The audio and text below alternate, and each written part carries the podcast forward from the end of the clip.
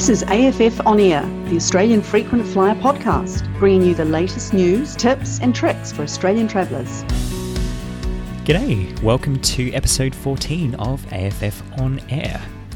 It is Saturday, the 29th of June 2019, and I'm your host, Matt Graham.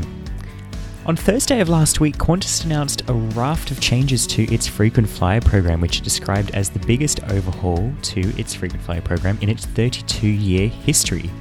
So, what's changing and what does this all mean for frequent flyers? In this episode, I chat to Mark Ross Smith, who's the former head of loyalty with another One World frequent flyer program, Malaysia Airlines Enrich, to get his thoughts and analysis of the changes.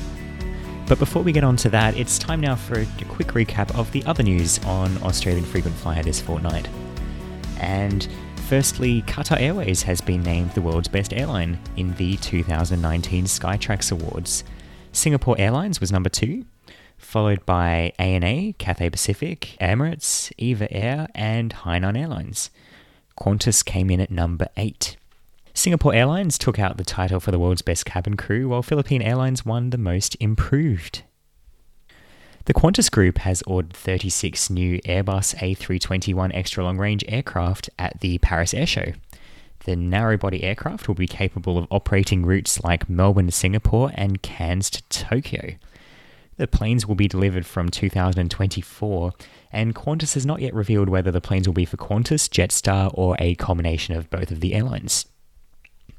Westpac has launched a new Altitude Velocity Rewards program, which will replace Velocity Auto Redemptions. The program is available an opt in basis to Westpac Altitude cardholders alongside the existing Altitude Qantas Rewards program. It will cost $50 per year to opt in to Altitude Rewards, and once opted in, your Altitude points will be automatically converted to Velocity points. You'll also receive two complimentary Economy X upgrades each year on Virgin Australian flights. And if you have an Altitude Black card, you'll receive two annual Virgin Lounge passes in lieu of the usual Priority Pass benefit for Altitude card holders. As a result of these changes, Velocity Auto Redemption will be discontinued from the 2nd of August this year. Fiji Airways will cancel its Adelaide service from the 20th of July. The Adelaide to Nadi route has been served twice per week since 2017 using Boeing 737s. Passengers on cancelled Fiji Airways flights are being offered alternative routings via Melbourne. Virgin Australia's long haul flights to Los Angeles have been majorly disrupted over the past fortnight after one of the airline's five Boeing 777 aircraft went out of service. The plane has been ferried to Victorville for mechanical repairs, but in the meantime, many Virgin Australia flights across the Pacific have had to be cancelled or retimed as Virgin works to clear the backlog of passengers. And it's now your last chance to redeem Qantas points or Cathay Pacific Asia miles for Aer Lingus flights.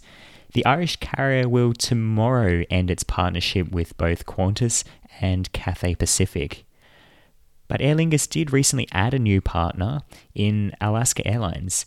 So, although you can no longer from tomorrow redeem uh, Qantas points or Cathay Pacific Asia miles for Aer Lingus flights, you can now redeem Alaska Airlines mileage plan miles for Aer Lingus flights within Europe or across the Atlantic. That's what's making news this fortnight.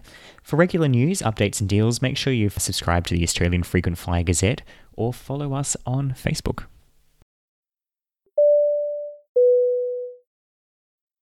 Well, as I mentioned at the start of the episode, Qantas last week announced quite a, a, range of changes to its frequent flyer program. And this, of course, is something that interests most Australian travellers because almost every um, Australian traveller is a member of the Qantas frequent flyer program. And in fact, almost half of the Australian population is a member of the Qantas frequent flyer program. And there's been a, a few different areas of the program that are being changed here.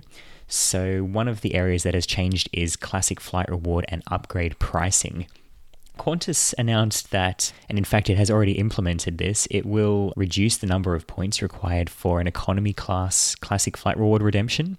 And in addition, it's going to reduce carrier charges on classic flight reward redemption. So, the carrier charges, remember, are the Qantas imposed surcharges that you need to pay when redeeming points, in addition to the genuine government and airport taxes.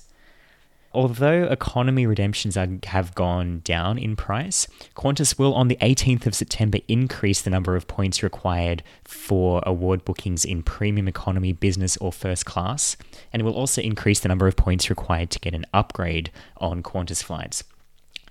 And the increases in uh, premium cabin awards don't just apply to flights on Qantas aircraft, they also apply to uh, award tickets on Qantas partner airlines, including One World Partners and Emirates. So the changes are quite wide reaching. Now, to compensate for this, Qantas has promised that it's going to introduce more award availability on its flights. Whether this actually happens remains to be seen. Uh, one of the rather positive uh, announcements with these changes is that you're now going to be able to redeem Qantas points, or very soon anyway, for flights on selected routes with Air New Zealand, Air France, KLM, and Bangkok Airways. Now, Qantas code shares with each of these airlines on various different routes. Um, with Air New Zealand, the code shares are on domestic New Zealand flights. Uh, with Air France and KLM, the code shares are between Asia and Europe and with Bangkok Airways, it's flights within Thailand and Southeast Asia. So on those routes where Qantas code shares with those airlines, you will very soon be able to redeem your points to fly with those airlines, which is un- undoubtedly a positive step.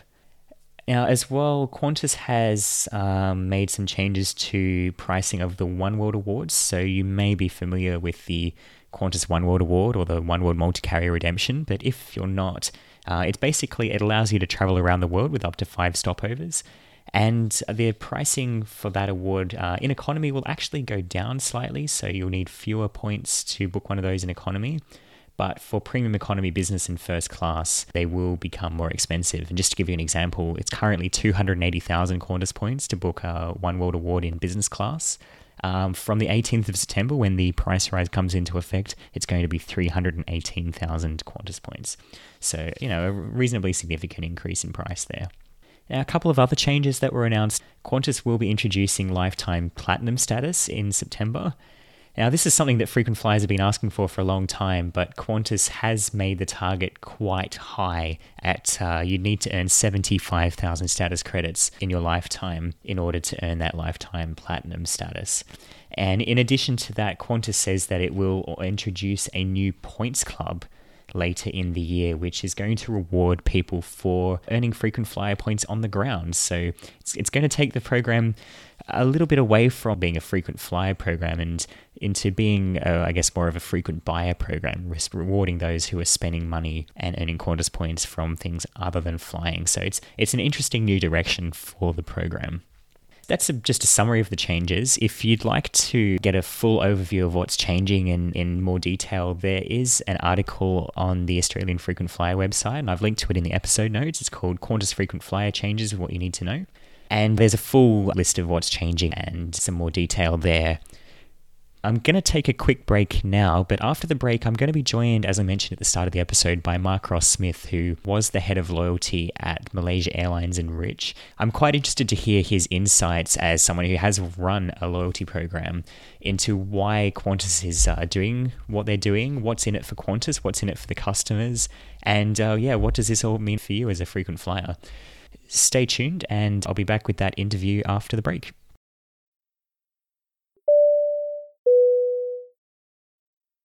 While I'm taking a quick break, I wanted to let you know about a webinar that's coming up on our sister website, Frequent Flyer Solutions. Some of you may know already that I host eight webinars per year on Frequent Flyer Solutions about a range of topics that are of interest to frequent flyers.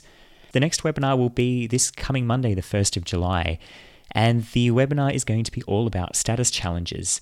So, uh, with a status challenge, you're able to leverage your existing status to get a, a, really easy shortcut to getting status with another airline or another alliance, which is uh, obviously something that can be quite handy.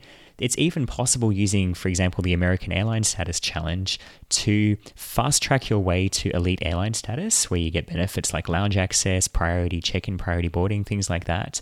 Even uh, if you don't already have status with an airline. So, with the American Airline Status Challenge, for example, you just pay a small fee and then you have to earn a certain number of miles on um, American Airlines or partner airline flights, and then you'll get to keep your AAdvantage status until January 2021 if you were to start a challenge now. If you'd like to learn more about status challenges, I would encourage you to come along to the webinar on Monday. It's called How to Earn Top Tier Airline Status Using Status Challenges, and it will be at 8 pm Sydney and Melbourne time. And do note that to attend this or any other Frequent Flyer Solutions webinar, you do need to register in advance. In the webinar, I'll explain how to take advantage of status challenges with nine different airlines, including Qantas and Virgin Australia, and you'll also have the opportunity to ask me questions. If you'd like any more information, head over to frequentflyer.com.au and click on the webinars link, or there's also a link to more information about this webinar in the episode notes.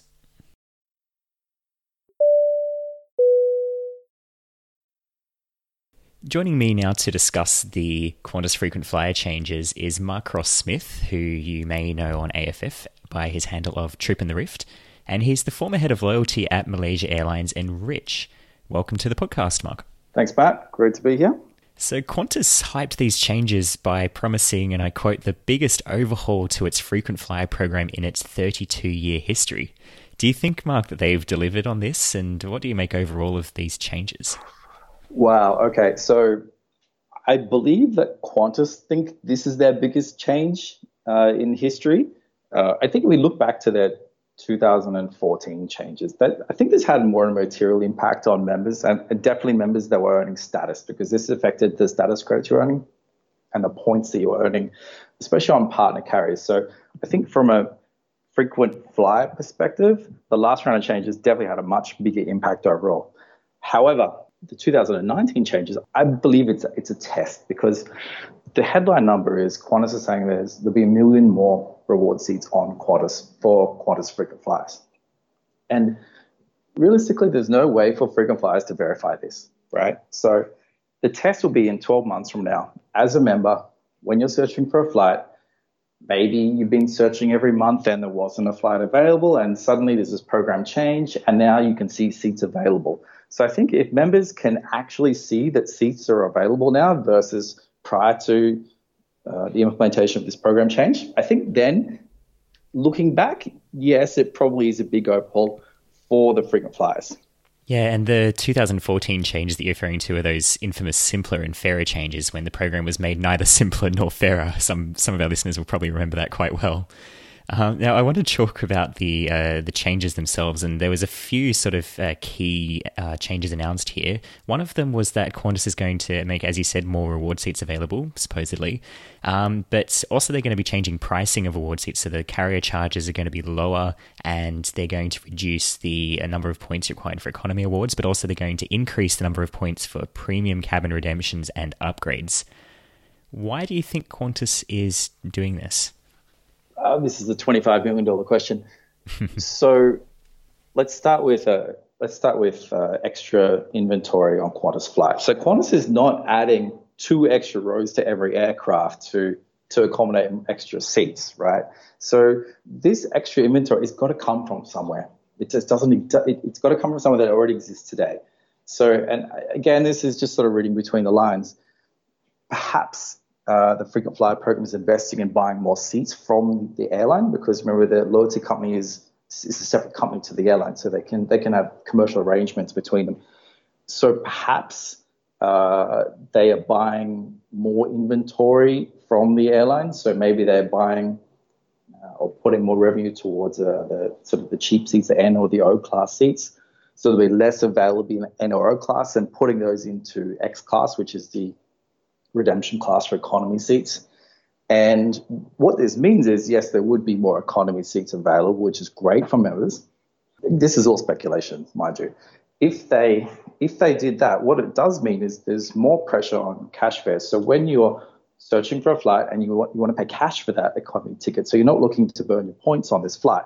What it means is there potentially could be less uh, of these deep discount economy fares available. So instead of, for example, 50 $100 seats available on a flight, suddenly there's only 40 $100 seats available on the flight. And these will just sell out faster, which means there's a point where when you go search for a flight, instead of seeing $100 for a ticket, it's now 120 because that low fare bucket is, is taken up by being moved into the award inventory. So overall, it, it could have a, have a beneficial impact on the airline where the one of the metrics is called RASK, which is the revenue per uh, available seat kilometer, actually increases for the whole airline. So it actually could be a profitable endeavor for the group as a whole and good for for members. And, and, and there's a lot of ifs in this, but if, if, this is the case, it also means that some people may pay more for a cash ticket on Qantas.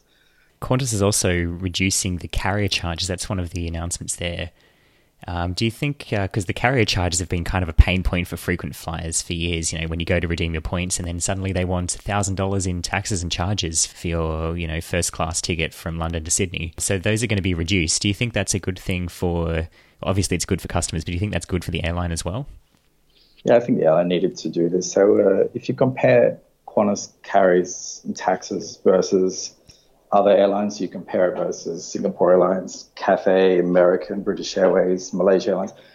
Qantas is really up there. They're really quite expensive. And you know, if you if you're saving your points for two, three, five, ten years to really get that business class redemption to London you've always dreamed of with your family, and you go to book the ticket and you know it's say a million points plus four thousand dollars in additional charges. I mean, it's a bit of a, a heavy hit to take when you've been saving up for so long to get that free flight. So by clawing back on the carrier charges, I think it brings Qantas more in line with other airlines. Like we saw Singapore, so Singapore and KrisFlyer last year reduced their carrier charges as well, and this went really well with members. So basically, members see it more as a as a reward and not so much as a burden when they go to redeem their points. Mm. And you mentioned uh, they know that there's going to be a million extra seats, or that Qantas promised there would be a million extra reward seats made available per year. They announced uh, last week that they're going to be opening up award redemptions on selected routes on Air New Zealand, uh, KLM, Air France, and Bangkok Airways. Do you think that most of those extra seats are just purely coming from those those partner awards rather than on Qantas metal? Very likely. Um, I mean, this, these are great improvements for members. It means that when you're searching online, there's more available flights that you can use to, to redeem your points. And of course, Qantas Loyalty, as its own business entity, they only recognize the revenue from points in the program when you redeem and utilize those miles. So they have a real need for you to want to actually use your sorry points, use your points on on on tickets, right? Um, the downside here is when they add Air New Zealand, I think it's KLM, Air France in there as well. These are generally bilateral agreements. So what that means is KLM's putting their inventory into the Qantas booking portal, but also Qantas is putting their inventory into the KLM portal. So what this means is you've got suddenly you've got KLM Air France Flying Blue members and Air New Zealand members having access to Qantas award seats. And if you look at how big these other programs are, there's more than 100 million members there. So suddenly there's, there's actually more competition for Qantas award inventory. So this this will put some pressure on Qantas members to you know re- really get in there quickly if you want that seat, just because there's more people looking up those seats. And remember, Qantas only has 12.7 million members. So if you add another 100 million members in there, you know you do the math. It's the, yes, there's more seats, but the chances of you getting that seat may go down. Yeah, and I guess that this would probably only impact um, the routes, like for example, with the Flying Blue program, KLM and Air France only code share with Qantas on the flights between Singapore and Australia and Hong Kong and Australia. So I guess on those routes, uh, those flights are going to be made available to members, just like at the moment, because Air Calin, the um, airline from New Caledonia, uses Flying Blue, and they code share with Qantas on flights between Noumea and Australia. So you can already redeem Flying Blue miles for those routes. So I guess that'll be the same here. But still, as you say, it could definitely put more pressure on, on the routes where, where there is that code share overlap. Qantas also changed the number of points required, not only for award seats on Qantas, but also on partner airlines. Uh, why, why do you think they might have done that? Yeah, this is really interesting. So, to I mean, to understand the, we need to look at airline economics here, right? So, when you search for a flight on the Qantas portal, say Sydney to Hong Kong, and you see a Cathay seat available in business class, uh, in, in the, and you book that flight. In the background, what's happening? Qantas is, is buying that seat off Cathay, right? And it's it's, gen, it's a certain amount. There's commercials behind that, but they're, they're basically buying a seat. And there's a lot of commercials that dictate the prices for these airlines. So, for example, maybe Qantas wants, sorry, Cathay wants Qantas to sell more seats through that portal. So maybe they're putting commercial deals in place where, hey, Qantas, you know, if you sell above this many seats, then we'll give you this better price. If you don't sell that many, we'll charge you more. So that puts uh, upward price pressure on Qantas to be able to deliver uh, in order to get that price breaks from the airlines. Uh, additionally, you look at things like uh, Qantas, Cathay is not going to charge Qantas in Australian dollars. They'll charge in probably Hong Kong dollars or US dollars. And Hong Kong dollars pegged to the US dollar anyway. So if, if there's volatility in the in the currency, that's really going to affect Qantas quite a lot. You know, if there's a 10% change in currency, that's a 10% hit Qantas is taking on every redemption. And it could get to a point where Qantas actually loses money on redemption. And so, I mean, these things need to be adjusted up, and airlines all around the world are under pressure to, to, to make more money. So, look, if, if the demand is there from members and the seats are being all snapped up, it makes sense to increase the price. Because if we look at this point now, there has never been more frequent flyer points in existence in human history than right now today, which means more people have those points to be able to fund uh, higher redemption rates on both Qantas and, and on partner carriers. So I think Qantas is fully justified in increasing these these prices purely based on what they know about their members. The internal pricing that uh, the airlines pay for each other for frequent flyer redemptions, I find that fa- I find that quite fascinating. Um, there was some speculation in the days before the changes were announced that Qantas might move over to a full dynamic or revenue based program. Um, they didn't. What, why do you think that might have been the case?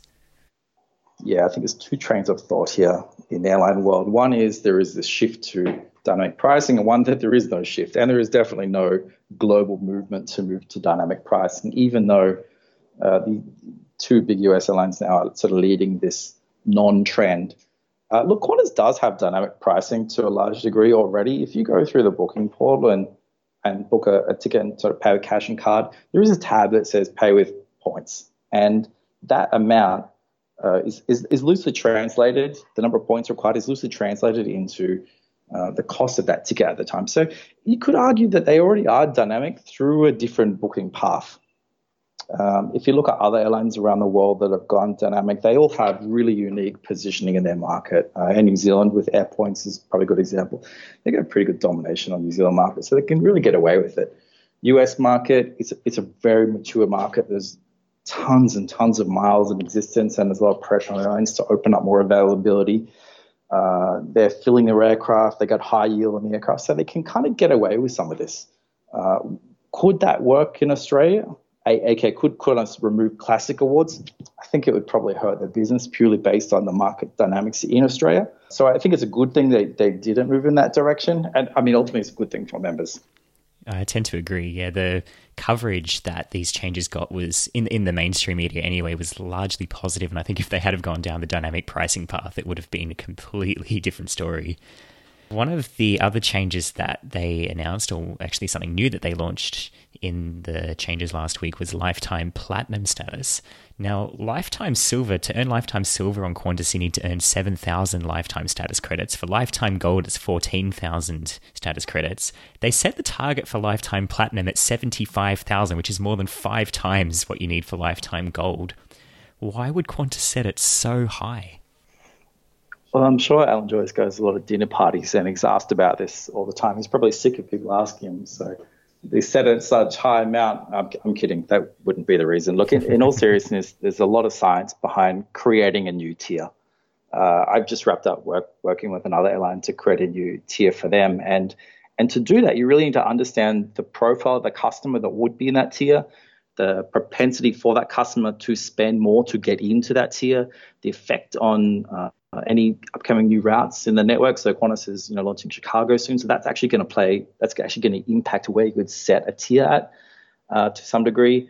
You need to look at um, the partner network, uh, code share network, uh, any uh, alliance policies or regulations that need to be adhered to in with when creating a new status level. You look at the cost benefit analysis, the revenue protection mechanics. Um, like, are, are you going to lose members by not having that tier, or when it is in that place at this level, will you lose people there? So you want to be able to keep those people, and it's about protecting the revenue for the airline. Uh, market dynamics, competitive environment, like other airlines launching tiers in that level, where are they set out? What type of customers are they looking at? So, I mean, there's a lot of this is part science, data science, and part art to really place where where that new tier is going to be. And you know, Qantas has a lot of smart people there, so I'm sure they did their homework uh, before setting it at 75,000. But, but you know, the important piece of this is this loyalty programs need to point members first in order to be successful. So if we look at the 75,000 target and what type of members this is going to appeal to, right? Realistically, it's people that are already on between, say, 40,000 to 70,000 status credits. This is probably the, the, the market they're, that they're aiming. And the number of people in, in that zone is probably really, really, really small. This would be the top, you know, 0.001% of frequent flyers. Admittedly, they do spend a lot though. So if we look at loyalty program as a mechanism to drive behavior of members, the people in that 40,000 to 70,000 status credit range, these people are most likely have 100% of their share of wallet or share of flights already crediting to Qantas. Because if you've got that many status credits, you're flying a lot and you really can't afford to split half your business with Qantas and the other half with Singapore Airlines because you just wouldn't, most likely, most people wouldn't be at that level if you were splitting your business. So, how much more business can Qantas realistically expect to extract out of these people who are already at the top end? There's, their ability to spend up into that tier is greatly reduced. So, there's going to be none or very little behavioral change from these people. Whereas, for example, if we look at lifetime gold, which is at 14,000, the number of people that have hit that 14,000 and have now, you know, I mean, they've got nowhere to go right now before this lifetime platinum change. There was nothing to really to really aim for aside from earning platinum and platinum one status every year. So now that this 75,000 status credit line has been put way, way ahead of them, that that yardstick is so far away that I think we'll see a bunch of people in that sort of maybe 10,000 to 30,000 status credit range that may disengage with the program entirely at that point. Because, and that group of people between, say, the 10 and the 30,000 is a much larger group than from the uh, sort of 40, 50,000 up to 60, 70,000 status credits. So that lower group who that would be lifetime platinum is the next thing that they could look forward to getting is now out of reach and the chances of them disengaging with the Qantas program because the the bar it's it's so far away then they're, they're never going to get there so I think the that is a bit of a risk for Qantas and and I mean I hope it pays off for Qantas because you know there's a lot of smart people there. They've done their homework so there's got to be some logic behind it. But like you rightly mentioned it is it is a lot. And talking to a friend earlier, if you had earned and maintained platinum status from day one of the Qantas program 32 years ago, and you'd earned your 1200 status credits every year up until now, you still wouldn't be halfway to lifetime platinum. I tend to agree because I mean the whole point of introducing lifetime platinum is to keep people engaged after lifetime gold. You know, keep them aiming for something, and it's just as you say, it's so it's the target is so high that people are just going to switch off. It's going to, in fact, it's probably going to have the opposite of the desired effect, which is uh, it's it's a shame, really. Uh, now, you wrote an article in Travel Data Daily, your website, uh, about these changes, and it's called Under the Hood What the Qantas Frequent Flyer Changes Really Mean for Members. And I just want to read out an excerpt from that article, which I found particularly interesting. It said 75,000 is so high that any Qantas member who wants lifetime Emerald and has under 40,000 status credits is better off stopping all frequent flyer earn on Qantas. Instead, start from zero with British Airways Executive Club and you'll earn lifetime Emerald faster by crediting to BA and then uh, than having continued from 40,000 to 75,000 status credits on Qantas. Um, so with, that, that's uh, that's really interesting. And with that in mind, do you think anyone will um, actually aim for lifetime platinum on Qantas if they're below that that forty thousand status credit level, which I'm sure almost all of the members are at this point? Uh, you know, I read in the the AFF thread this week, um, someone posted if you did a double status credits run, I think it was, I want to say 200 times, I can't remember the exact number, 200 times to, to, to Noumea, then you'd hit lifetime platinum. It cost you $157,000 and probably 60 days of your life. Um, you know what? There'll be someone that goes for it. I don't doubt it, and I hope they make a video about it and put it on YouTube because I will watch that. Um, in seriousness, that look, there'll be a bunch of people that are close to it, and it, it will move the needle. If they will aim to get across the line. Uh, how much if those people were going to spend that money on Qantas anyway without having lifetime platinum there? That's the big question. Mm-hmm. Do you think this criticism has come as a surprise to Qantas? You know what they? No, I, I don't think so. I think they expected that change. Every time we make a program change, it's not for everyone. Not everyone generally wins.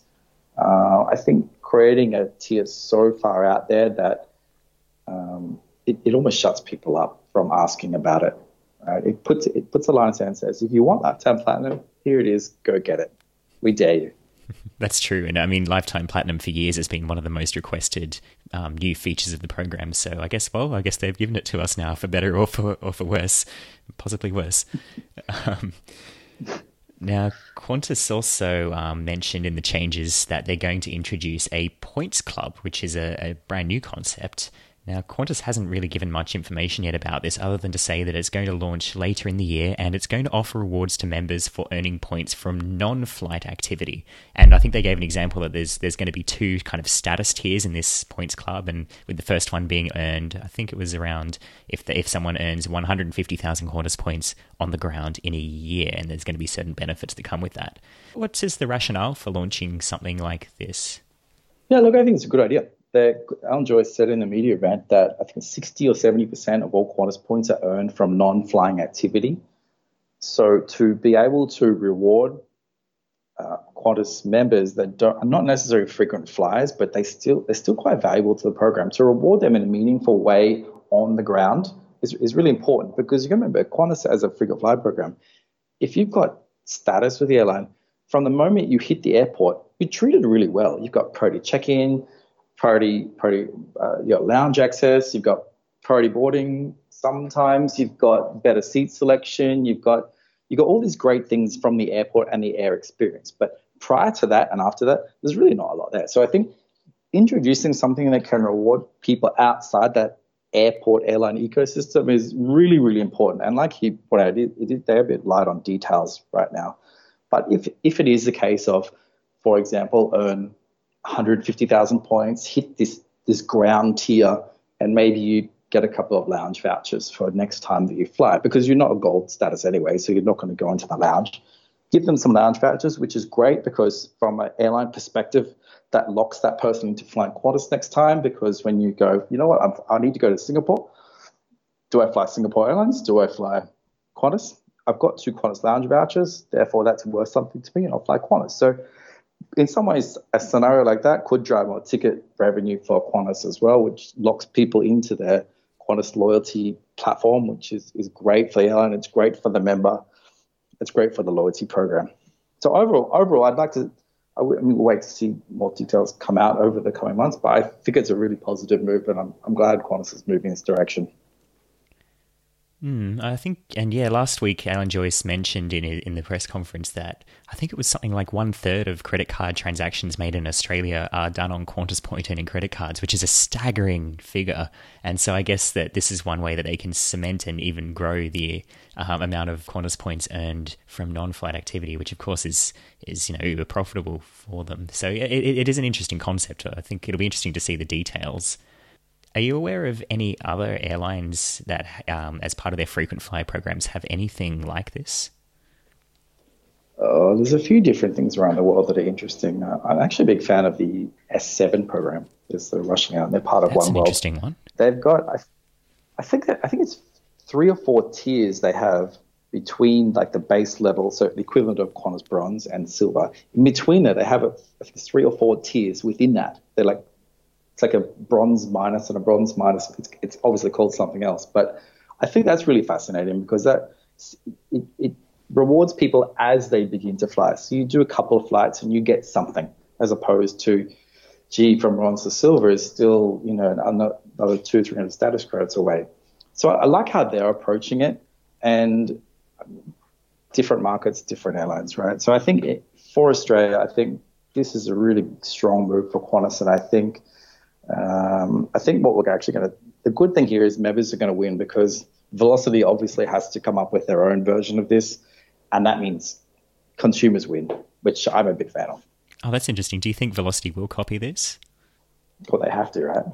I mean, yeah, I guess they, they do copy Qantas uh, in a lot of other areas. Um, and I mean, there's some speculation now that they'll even copy lifetime status, which would I, I think would be quite a positive thing. Um, yeah, it will be interesting to see what they do there. And last year, Qantas made a record. Uh, it was a $372 million profit just in the Qantas Frequent Flyer program. And the Qantas Frequent Flyer program has regularly been more profitable than even Qantas's actual core flying business. Do you think uh, the program will continue to be a gold mine in years to come, or with these kind of changes, is Qantas going to eventually destroy its golden goose?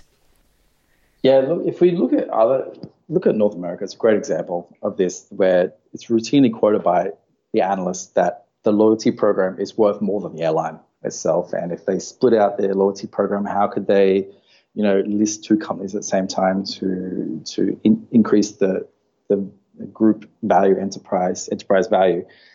Um, it's definitely an important part for Qantas. I think if we take a step back and look what underpins the profitability here, it's the relationships with third parties, with banks, and you know, like you said, 30% of transactions in Australia have a Qantas logo on the, on the corner of the card. This is a huge part of their business, right?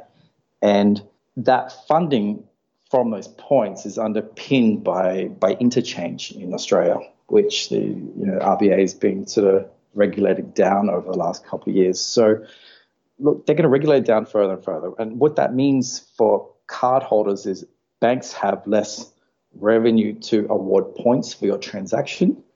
So one or two things happen. Either Qantas has to lower the cost of points to banks, which is not going to happen. Second thing is they have to, the banks will just give less points, which is what we've seen over about the last 10, 15 years in Australia. We've slowly seen banks offering less and less points. It used to be one dollar is one point. Now we're seeing, you know, if you get half a point per dollar, you're not doing too badly. So that's really what drives the economics behind the points earning from the business side of Qantas loyalty, the business. Bigger opportunity I see for Qantas is looking outside Australia. Because I mean, let's face it, they they dominate Australia. They do very, very well. And in other countries, they don't do so well. I, I mean, I'm based in Asia and I see Jetstar Asia everywhere around here. And in, in Southeast Asia, especially, there's a lot of low cost airlines. There's realistically only one of them that has a loyalty program, and it's pretty average at best. I think the opportunity and the next golden goose for Qantas is outside Australia. Because, I mean, how much more revenue can they realistically extract from a market that uh, is saturation already? right? They, they really need to explore new opportunities outside their own country and look to where the money is. And since Qantas Loyalty derives a lot of the revenue from interchange from banks, why not look at other countries that have no interchange regulations?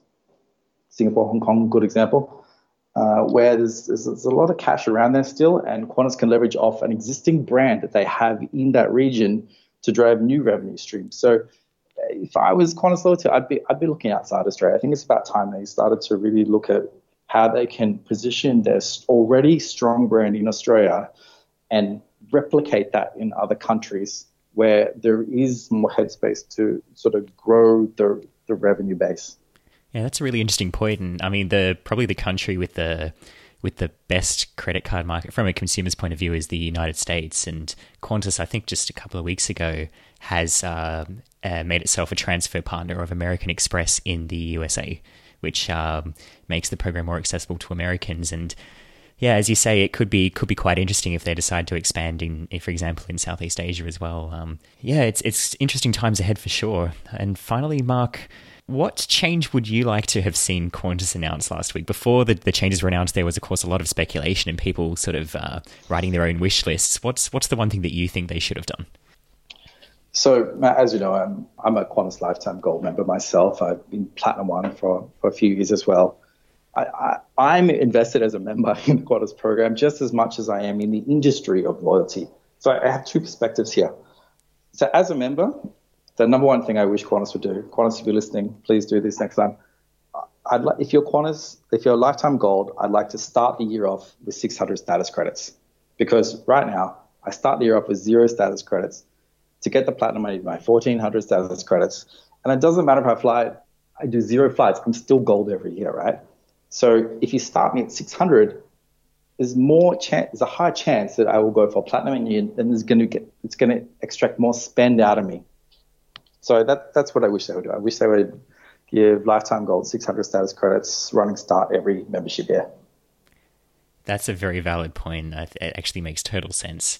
I think for me, the one thing I think they should have done is offered or started to offer guaranteed upgrades on international flights. Because at the moment, uh, when you want to upgrade on an international flight using Qantas points, it's a pure lottery, and you don't find out if you've got the upgrade until you know a few days before the flight. And so, the, and not only are upgrades expensive, but the entire process is quite unappealing. I think as a result, if they had have done that, I think it would have been nice. And uh, and while it's not a program change, I also think they should have um, announced they're going to open a new call center because um, you know you can have the you can have the best program in the world, but I mean I had a client with Award Flight Assist last week. Uh, he wanted to book you know a One World Award using his Qantas points. Uh, he had the points. We'd found him uh, seats on the flights that he wanted, and then when he tried to make the booking, he called up, waited for two and a half hours on hold, and then ended up speaking to someone in Cape Town who couldn't help them. And it's just it's that kind of thing. It's so frustrating for members when they actually want to redeem their points. So that would have been nice, but I guess um, you know you can't have everything in life. Now, if there's a program feature that you think Qantas should have announced, please let me know in the AFF on air discussion threads. It's, it's uh, quite interesting to listen to um, all the different ideas out there, and uh, you never you never know someone at Qantas might read them one day. Now, Mark, where can people find you if they want to read more of your stuff or find out more about you? Yeah, look, I'm pretty active on Australian Frequent Flyer. I'm tripping the rift on there hopefully a bunch of you read some of my insights there. I have a blog, traveldatadaily.com, where I publish. It's it's really an industry blog. It's not for end consumers. It's it's sort of shining a light on what's happening in the loyalty industry, how airlines make money from data, how they commercialize things. Uh, it's it's a pretty interesting read. Uh, otherwise, I'm also part of newworldloyalty.com, which is a loyalty consulting firm with uh, airlines, hotels. Um, yeah, well, Mark Ross Smith, thanks very much for your insights and thanks for coming onto the podcast. Thanks, Matt. It's been great. That's it for another episode of AFF On Air. Thank you so much for listening. For more information about anything discussed in today's episode, check out the episode notes where you'll also find a link to an AFF thread where you can ask me a question or discuss anything about the podcast. Thanks a lot to everyone that's been sending in the questions. I'm sorry I didn't get time to answer any in this episode, but I will aim to answer some of these in the next episode. If you enjoyed this podcast and you haven't already, please do subscribe. And you'd also help us out greatly by leaving a rating and a review on Apple Podcasts or wherever else you might be listening. And of course, we'd also love it if you tell your friends and colleagues about the podcast.